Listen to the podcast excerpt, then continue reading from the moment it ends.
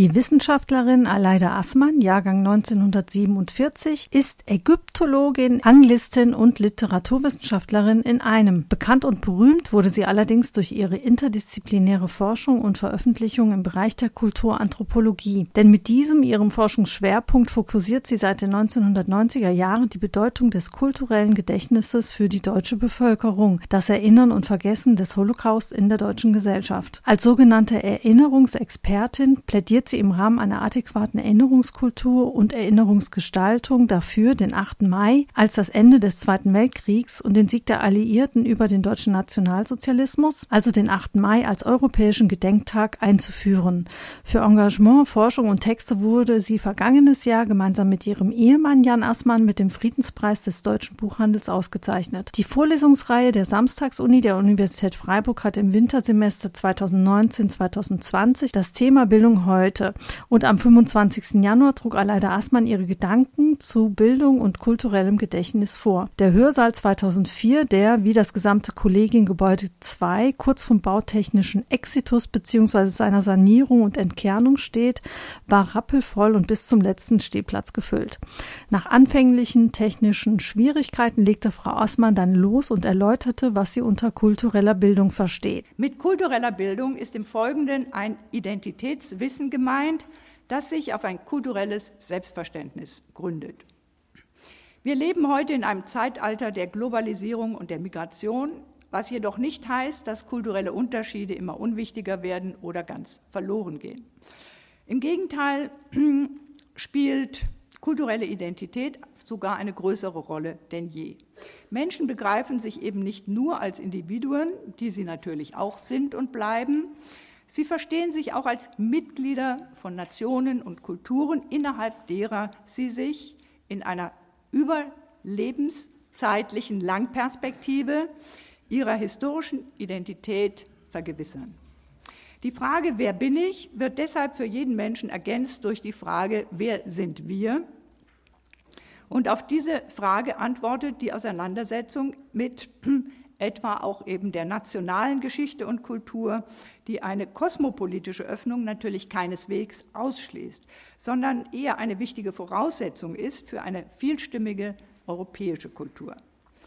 Ohne ein gewisses Grundwissen von dem, was die eigene kulturelle Herkunft oder Identität historisch, geistig, künstlerisch bestimmt hat, ist ein solcher produktiver Austausch mit anderen Kulturen kaum möglich. Kulturelle Bildung entsteht also aus dem Zusammenspiel, würde ich sagen, von drei Komponenten. Gedächtnis, Reflexion und Identität. Gedächtnis steht hier für kulturelles Wissen, das durch Lernen erworben wird und angeeignet werden muss. Zweitens, Reflexion steht für die Fähigkeit, sich über das Gelernte und Angeeignete auch sprachlich auszutauschen, es zu bewerten und mit anderem Wissen in Beziehung setzen zu können. Und Identität schließlich steht für den spezifischen Bezug, den dieses Wissen im Unterschied zum bloßen Sachwissen mit der lernenden Person unterhält. Es ist ein Wissen, das im Aufbau der eigenen Identität eine sowohl herausfordernde als auch vergewissernde Rolle spielt. Bereits in der Schule gibt es Fächer, die nicht nur normale Lernfächer, sondern darüber hinaus könnte man sagen Kulturfächer sind. Zum Beispiel Religion, Geschichte, Literatur oder Kunst. Musik natürlich auch. Der kulturelle Anteil dieser Fächer erschließt sich in der Betrachtung, Würdigung Aneignung historischer Ereignisse und kultureller Denkmäler und Texte als Teil der eigenen kulturellen Identität. Die Bibel zum Beispiel ist ja nicht nur die Grundlage verschiedener Religionen und Konfessionen, sondern auch der breite Erzähl- und Bilderschatz des europäischen Kulturgedächtnisses. Und damit, wie es der Dichter und Maler William Blake einmal ausgedrückt hat, The Great Code of Art der große Code der Kunst.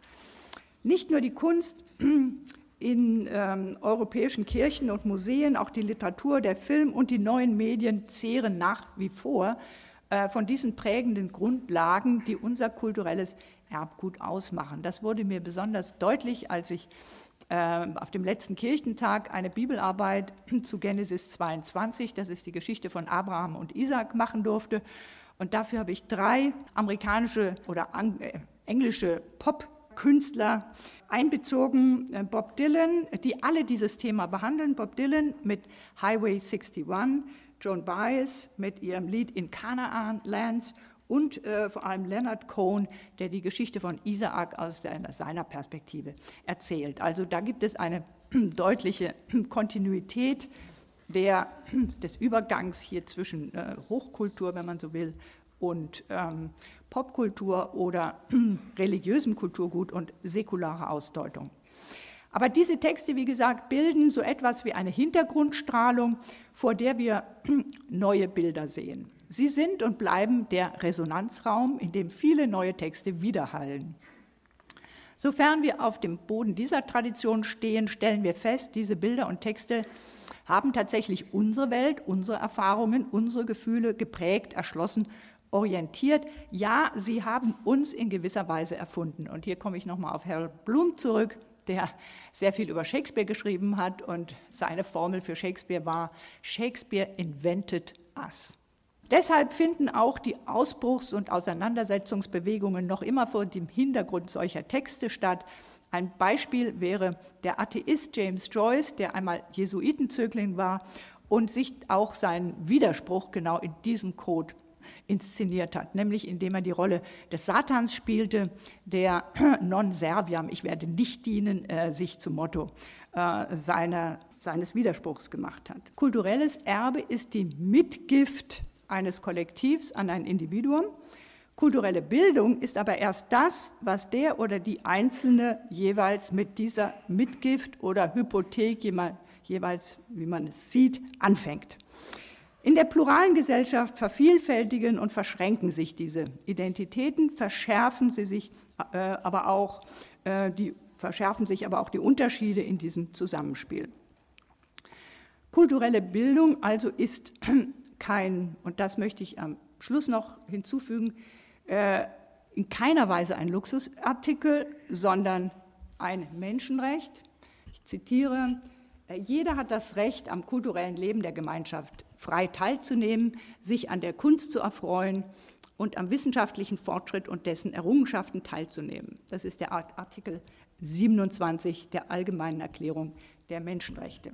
Assmann stellt die kulturelle neben die kognitive, neben die soziale und moralische Bildung, neben Ausbildung und die Vermittlung einer Allgemeinbildung und positioniert sie als Teil eines kulturellen Erbguts. Dieses Erbgut ist Mitgift und Hypothek des Kollektivs in einem. Das kulturelle Erbe dient dem Individuum als Vergewisserung seiner historischen Identität und Herkunft. Es ist also identitätsstiftend und selbstvergewissernd. Es speist sich aber nicht nur aus Texten der Hoch, sondern auch aus denen der Popkultur. Frau Assmann legte großen Wert darauf, dass es ihr nicht darum ging, den europäischen klassischen Bildungskanon heraufzubeschwören. Diesen, so Oton Assmann, reaktionären Quatsch eines Zuhörers wies sie rigoros von sich, sondern dass sämtliche Einflüsse eben nicht nur die der Hochkultur davon erfasst sind. Das kollektive Gedächtnis als gemeinsamer Erinnerungsraum steht dem kollektiven kulturellen Erbgut gegenüber. So wie man das Erinnern auf der Grundlage eigener Erfahrung verarbeitet, ist dann auch die Bildung, so als man nicht etwas, das man hat, sondern etwas, das man als Individuum tut. Zur Verdeutlichung zitierte sie den US-amerikanischen Schriftsteller und Menschenrechtsaktivisten James Baldwin. Bildung, kulturelle Bildung ist nicht etwas, das man hat, sondern etwas, das man tut. Das hat in meinen Augen keiner besser verstanden als der afroamerikanische Schriftsteller James Baldwin, der Folgendes geschrieben hat nach dem Tode seines Vaters, und das ist jetzt das Bild seines väterlichen Bücherschranks gewissermaßen, der hat gesagt, alle biblischen Sprüche, der Vater war Reverend, alle biblischen Sprüche und Lieder meines Vaters, von denen ich entschieden hatte, dass sie für mich bedeutungslos waren, waren bei seinem Tod vor mir aufgestellt wie leere Flaschen, die darauf warteten, mit der Bedeutung gefüllt zu werden, die das Leben ihnen für mich geben würde. Also das ist für mich die beste Beschreibung äh, von Bildung, die ich gefunden habe. Im Anschluss an den Vortrag habe ich es geschafft, Frau Assmann trotz großer Zeitnot ein kleines Interview abzuluxen. Sie sprechen ja von dem kulturellen Erbe als Mitgift. Das ist ja ein Pfund, ne, das man mitbringt. Jetzt empfindet das ja, wenn man eine Migrationsgeschichte hat, einen anderen kulturellen Hintergrund. Man könnte ja sagen, das ist ein doppeltes Pfund und die Deutsche Mehrheitsgesellschaft empfindet das ja leider sehr oft als Bedrohung. Was muss denn da passieren, dass das als Wert empfunden wird? damit das als Potenzial erkannt wird, wie jetzt auch dieses Beispiel Rhythm is It, das Sie gebracht haben von Simon Rattle, umgesetzt werden kann? Also zunächst mal würde ich ja sagen, kulturelles Erbe ist etwas, was man glaubt zu haben, aber kulturelle Bildung unterscheide ich davon als etwas, was man damit anfängt. Also das Erbe ist halt irgendwie da und die Frage ist, was man damit tut. Und jeder tut damit was anderes. Die Politiker können das sehr leicht instrumentalisieren und damit die, die Bevölkerung da dran kommt, damit man sich als Individuum damit beschäftigt, muss man da ganz anderen Zugang dazu finden. Ähm, das, das Erbe ist ja nicht dazu da, dass wir das nur als Aushängeschild für ein großes Kollektiv, mit dem wir uns sagen, in Szene setzen, unser Profil äh, demonstrieren, sondern es ist ja etwas, was man im Lebensvollzug braucht. Und äh, dieser Lebensvollzug kann ja so geartet sein, dass man auch mehrere, sich an mehrere Erbe anschließt und äh, davon profitieren kann, dass wir vor allem natürlich, wenn es um die Geschichte geht, nicht nur mit der einen Erzählung auseinandersetzen, sondern auch mit der Erzählung, die vielleicht von derselben Geschichte auf der anderen Seite der Grenze erzählt wird. Das wäre jetzt der europäische Zugang, dass wir binational erinnern, transnationale Geschichten. Ich nenne das dialogisches Erinnern zu hören, was die andere Seite sagt oder noch wichtiger, die Opfer der eigenen Geschichte zu hören. Nicht die eigenen Opfer nur aufzuzählen, sondern zu hören, wer gelitten hat unter der eigenen Geschichte und auch diese Geschichten mitzuhören. Also das sind alles Formen, in denen man, wie ich würde mal sagen, nachhaltiger, auch zukunftsfähiger mit dem eigenen Erbe umgehen kann, also mit dem positiven wie mit dem negativen Erbe.